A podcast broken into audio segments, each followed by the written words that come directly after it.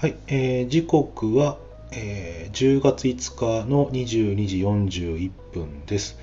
えー今日はちょっとね、ツイッター見てたら、まあ、ニュースでもやってたんだけど、えっ、と、朝の情報番組の、なんだっけ、モーニングショーか、羽鳥慎一さんにやってるモーニングショー、これの出演者の玉川徹さんって方が、えー出勤停止10日間になったというようなあ話があったので、これをちょっとですね、人事的な目線で話をしていきたいなっていうふうに思います。えーまず、えーどんなことがあったかというと、まあほとんどの人知ってるんだろうけども、とそのモーニングショーの中で、えーっと、安倍晋三元総理の国葬の間、菅菅前総理が読み上げた弔辞について、え政治的意図が似合わないよう政策書として考えます電通入ってますからなんていう話をしてですね、えーまあ、それが、うん、と事実と異なるということで出勤停止10日間になりましたよという話をテレビ朝日が下したということですね。えそれでですね、この出勤停止10日間っていうのを、どうもツイッターを見てると、えそんなんじゃ生ぬるいとか、えー降板させるべきだなんていうことを言ってる人が多かったのかな。うん。なので、ちょっとそれね、気になったんで、えー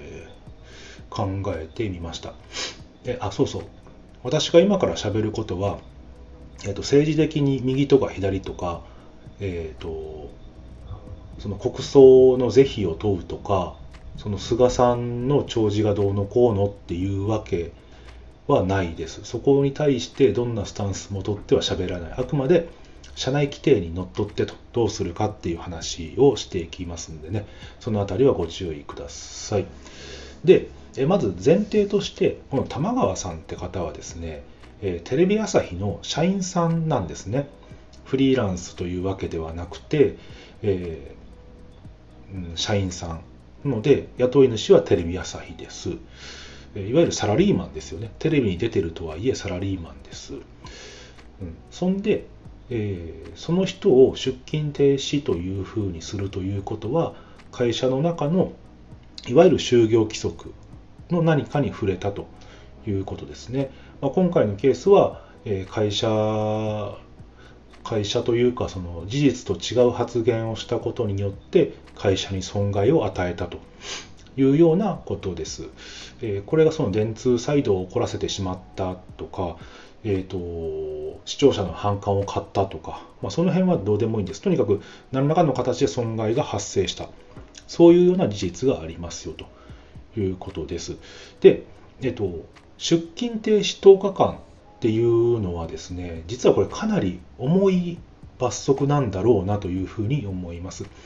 ゆる懲戒ですね。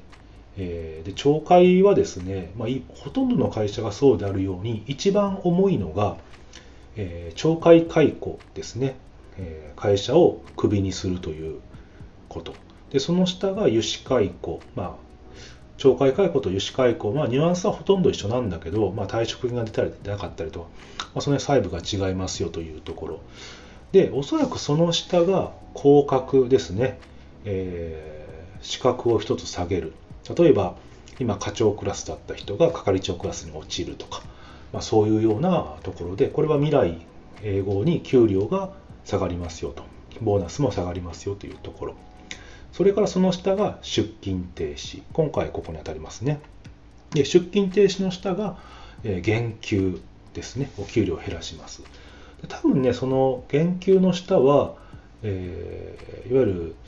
なんでしょうね、えー開国というか、いわゆる指導をしますよというようなところになります。それで、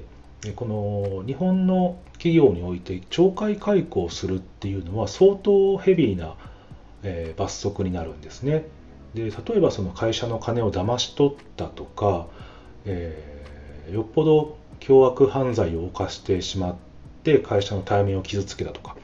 そういうケースなんですね。で今回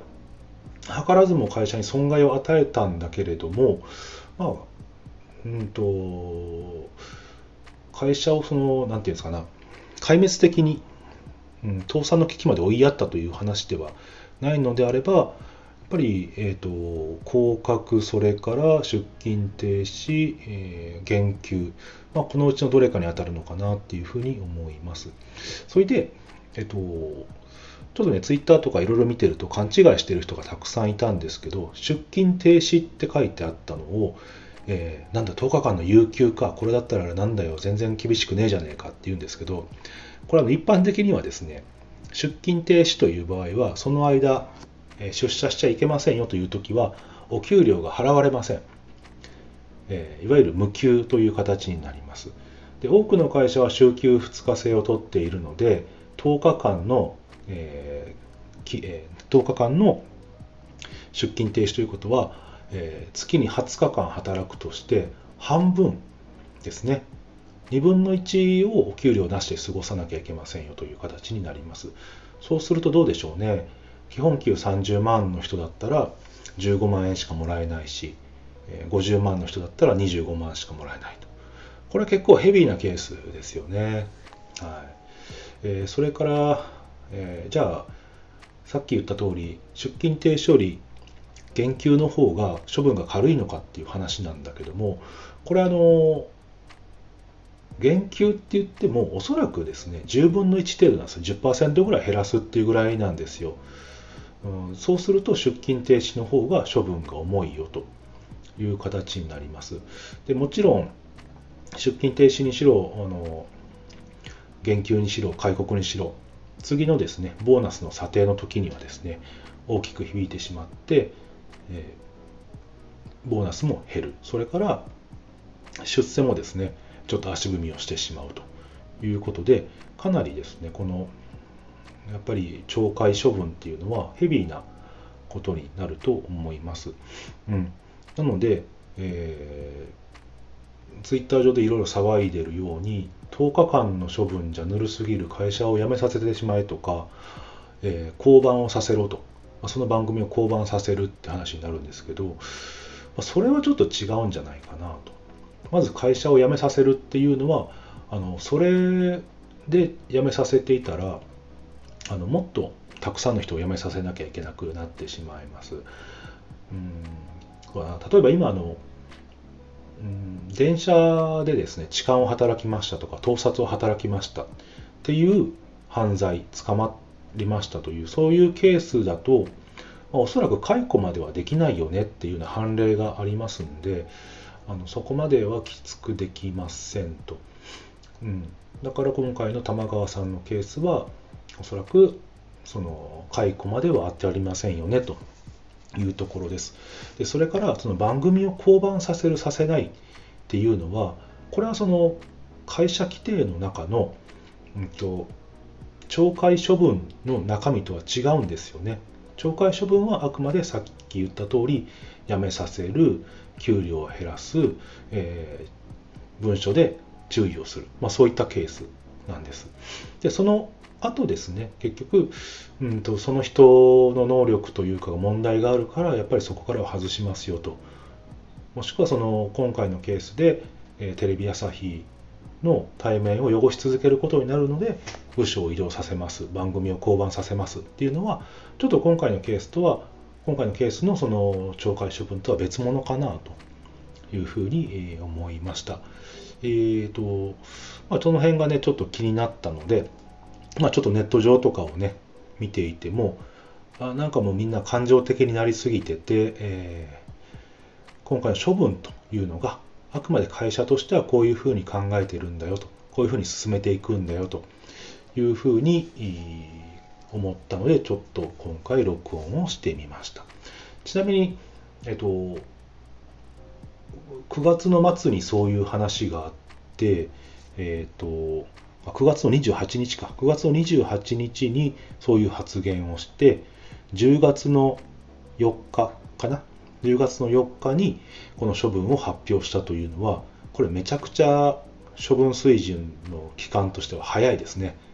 1週間もかからないうちにこういうふうに話を決めるというのは、あの相当早いです。やっぱりなんだかんだ普通の会社だと1ヶ月ぐらいっていうところを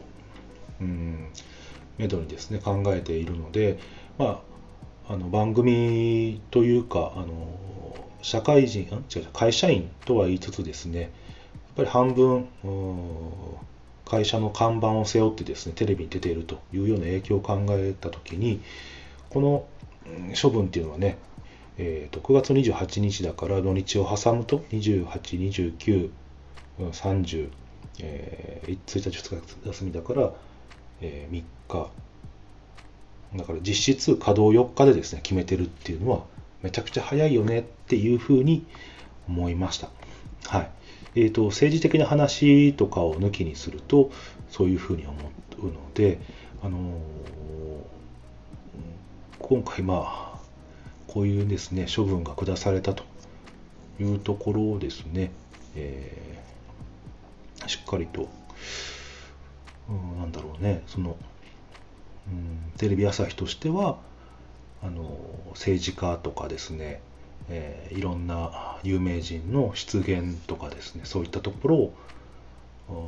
報道してきたという点においてはあのある程度素早く対応できたのかなというふうに、えー、人事目線では思います。はい。まあ、異論反論いろいろあると思いますけれども、えー、人事としてはこの対応っていうのはすごく素晴らしいなというふうに思った次第です。はい。ちょっと今日は硬い話になりましたけども、そんなとこです。ほいじゃあね、バイバイ。